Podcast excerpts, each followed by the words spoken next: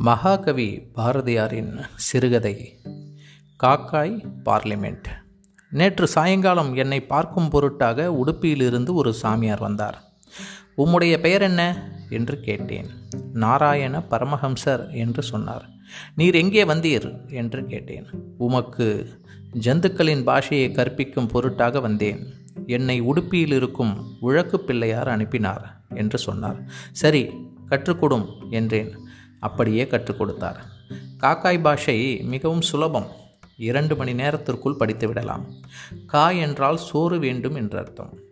கக்கா என்றால் என்னுடைய சோற்றில் நீ பங்குக்கு வராதே என்று அர்த்தம். காக்கா என்றால் எனக்கு ஒரு முத்தம் தாடி கண்ணே என்ற அர்த்தம். இது ஆண் காக்கை பெண் காக்கையை நோக்கி சொல்லுகிற வார்த்தை.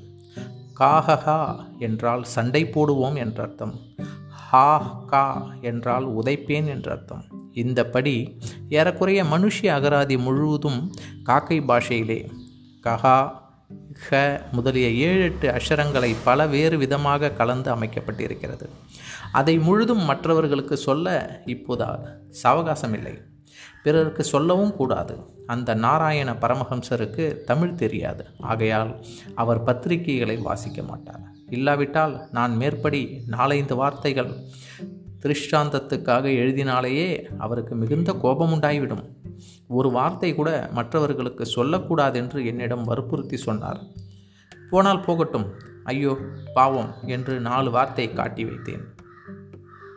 இன்று சாயங்காலம் அந்த பாஷையை பரீட்சை செய்து பார்க்கும் பொருட்டாக மேல் மாடத்து முற்ற வெளியிலே போய் உட்கார்ந்து பார்த்தேன். பக்கத்து வீட்டு மெத்தை சுவரின் மேல் நாற்பது காக்கை உட்கார்ந்திருக்கிறது. நாற்பது காக்கைகள் உட்கார்ந்திருக்கின்றன என்று பன்மை சொல்ல வேண்டாமோ? என்று எண்ணி சில இலக்கணக்காரர்கள் சண்டைக்கு வரக்கூடும். அது பிரயோஜனமில்லை. நான் சொல்வதுதான் சரியான பிரயோகம் என்பதற்கு போகர் இலக்கணத்தில் ஆதாரம் இருக்கின்றது. போகர் இலக்கணம் உமக்கு எங்கே கிடைத்தது? என்று கேட்கலாம். அதெல்லாம் மற்றொரு சமயம் சொல்கிறேன். அதை பற்றி இப்போது பேச்சில்லை. இப்போது காக்காய் பார்லிமெண்ட்டை குறித்து பேச்சு. அந்த நாற்பதில் ஒரு கிழ காக்கை ராஜா அந்த ராஜா சொல்லுகிறது மனிதருக்குள் ராஜாக்களுக்கு உயர்ந்த சம்பளங்கள் கொடுக்கிறார்கள். கோடி ஏழைகளுக்கு அதாவது சாதாரண குடிகளுக்குள்ள சொத்தை விட ராஜாவுக்கு அதிக சொத்து. போன மாதம் நான் பட்டணுக்கு பட்டணத்துக்கு போயிருந்தேன். அங்கே ருஷ்யா தேசத்து கொக்கு ஒன்று வந்திருக்கிறது. பட்டணத்து அங்கே சண்டை துமால் படுகிறதாம். ஜார் சக்கரவர்த்தி கஷி ஒன்று அவர் யோக்கியர் அவரை தள்ளிவிட வேண்டும் என்பது இரண்டாவது கட்சி இரண்டு கட்சியாரும் அயோக்கியர்கள் ஆதலால் இரண்டையும் தொலைத்துவிட வேண்டும் என்று மூன்றாவது கட்சி மேற்படி மூன்று கட்சியாரும் திருடர் என்று நாலாவது கட்சி. இந்த நாலு கட்சியாரையும் பொங்கலிட்டு விட்டு பிறகுதான் இயேசு கிறிஸ்துநாதரை தொழ வேண்டும் என்று ஐந்தாவது கட்சி. இப்படியே நூற்றி இருபது கட்சிகள் அந்த தேசத்தில் இருக்கின்றனவாம். இந்த நூற்றி இருபது கட்சியார் பரஸ்பரம் செய்யும் ஹிம்சை பொறுக்காமல் இந்தியாவுக்கு போவோம். அங்கேதான் சண்டை இல்லாத இடம். இமயமலை பொந்தில் வசிப்போம் என்று வந்ததாம். அது சும்மா பட்டணத்துக்கு வந்து அன்னி பெசன்ட் அம்மாளுடைய தியசாபிகள் சங்கத்து தோட்டத்தில் சில காலம் வசிக்க வந்தது. அந்த தோட்டக்காற்று சமாதானமும் வேதாந்த வாசனையும் உடையதாதலால் அங்கே போய் சில காலம் வசித்தால் ருஷ்யாவில் மனுஷியர் பரஸ்பரம் கொலை பண்ணும் பாவத்தை பார்த்த தோஷம் நீங்கிவிடும் என்று மேற்படி கொக்கு இமயமலையிலேயே கேள்விப்பட்டதாம். கேட்டீர்களா காகங்களே? அந்த ருஷ்யா தேசத்து ஜார் சக்கரவர்த்தியை இப்போது அடித்து துரத்தி விட்டார்களாம். அந்த ஜார் ஒருவனுக்கு மாத்திரம் கோடானு கோடியான சம்பளமாம். இப்போது நம்மளுடைய தேசத்திலே கூட திருவாங்கூர் மகாராஜா மைசூர் ராஜா முதலிய ராஜாக்களுக்கு கூட எல்லா ஜனங்களும் சேர்ந்து பெரிய பெரிய ஆஸ்தி வைத்திருக்கிறார்கள். நானும் உங்களை வீணாக ஆளுகிறேன். ஏதாவது சண்டையில் நேரிட்டால் என்னிடம் மத்தியஸ்தம் தீர்க்க வருகிறீர்கள். நான் தொண்டை தண்ணீரை வற்றடித்து உங்களுக்குள்ளே மத்தியஸ்தம் பண்ணுகிறேன்.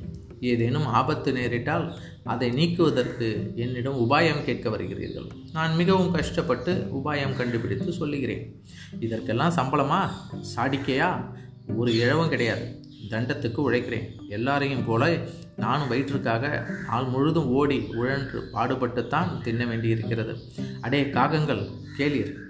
ஒவ்வொரு காக்கைக்கும் நாள்தோறும் கிடைக்கிற ஆகாரத்தில் ஆறிலே ஒரு பங்கு எனக்கு கொடுத்து விட வேண்டும். அதை வைத்துக்கொண்டு நானும் என் பொண்டாட்டியும் என் குழந்தைகளும் என் அண்ணன் தம்பி மாமன் மச்சான் என் வைப்பாட்டியார் ஏழு பேர் அவர்களுடைய குடும்பத்தார் இத்தனை பேரும் அரை வயிறு ஆகாரம் கஷ்டமில்லாமல் நடத்துவோம். இப்போது என் குடும்பத்து காக்கைகளுக்கும் மற்ற காகங்களுக்கும் எவ்விதமான வேற்றுமையும் இல்லை. ஏழு எட்டு நாளுக்கு முந்தி ஒரு வீட்டு கொள்ளையிலே கிடந்தது. அது சோறு இல்லை கறி இல்லை எலும்பில்லை ஒன்றுமில்லை அசுத்த வஸ்து கிடந்தது. அதை தின்ன போனேன். அங்கே ஒரு கிழவன் வந்து கல்லை எறிந்தான். என் மேலே இந்த வளச்சிறைகளே காயும். இது சரிபடாது. இனிமேல் எனக்கு பிரஜைகள் ஆறில் ஒரு பங்கு கொடுத்து விட வேண்டும் என்று சொல்லிற்று. இதை கேட்டவுடனே ஒரு கிழக்காக சொல்லுகிறது மகாராஜா தாங்கள் இதுவரை இல்லாத ஒரு புதிய வழக்கம் ஏற்படுத்துவது நியாயமில்லை. இருந்தாலும் அவசரத்தை முன்னிட்டு சொல்கிறீங்க நாங்கள் எதிர்த்து பேசுவது நியாயமில்லை. ஆனால் தங்களுக்குள்ள அவசரத்தை போலவே என் போன்ற மந்திரிமாருக்கும் அவசரம் உண்டு என்பதை தாங்கள் மறந்து விட்டதை நினைக்க எனக்கு மிகுந்த ஆச்சரியம் உண்டாகிறது. தங்களுக்கு ஒவ்வொரு காக்கையும் தன் வரும்படியில் பதினே பன்னிரெண்டில் ஒரு பகுதி கட்ட வேண்டுமென்றும் அதில் மூன்றில் ஒரு பாகம் தாங்கள் மந்திரிமார் செலவுக்கு கொடுக்க வேண்டுமென்றும் ஏற்படுத்துதல் நியாயம் என்று என் புத்தியில் படுகிறது அப்பொழுது ஒரு அண்டங்காக்க எழுந்து ககஹா ககஹா நீங்கள் இரண்டு கஷியாரும் அயோக்கியர்கள் உங்களை உதைப்பேன் என்றது. வேறொரு காகம் எழுந்து சமாதானப்படுத்தினர். இதற்குள் மற்றொரு காகம் என்னை சுட்டி காட்டி அதோ அந்த மனுஷனுக்கு நாம் பேசுகிற விஷயம் அர்த்தமாகிறது. அதனால் நாம் இங்கே பேசக்கூடாது. வேறு இடத்துக்கு போவோம் என்றது. உடனே எல்லா காகங்களும் எழுந்து பறந்து போய்விட்டன. இது நிஜமாக நடந்த விஷயம் இல்லை கற்பனை கதை.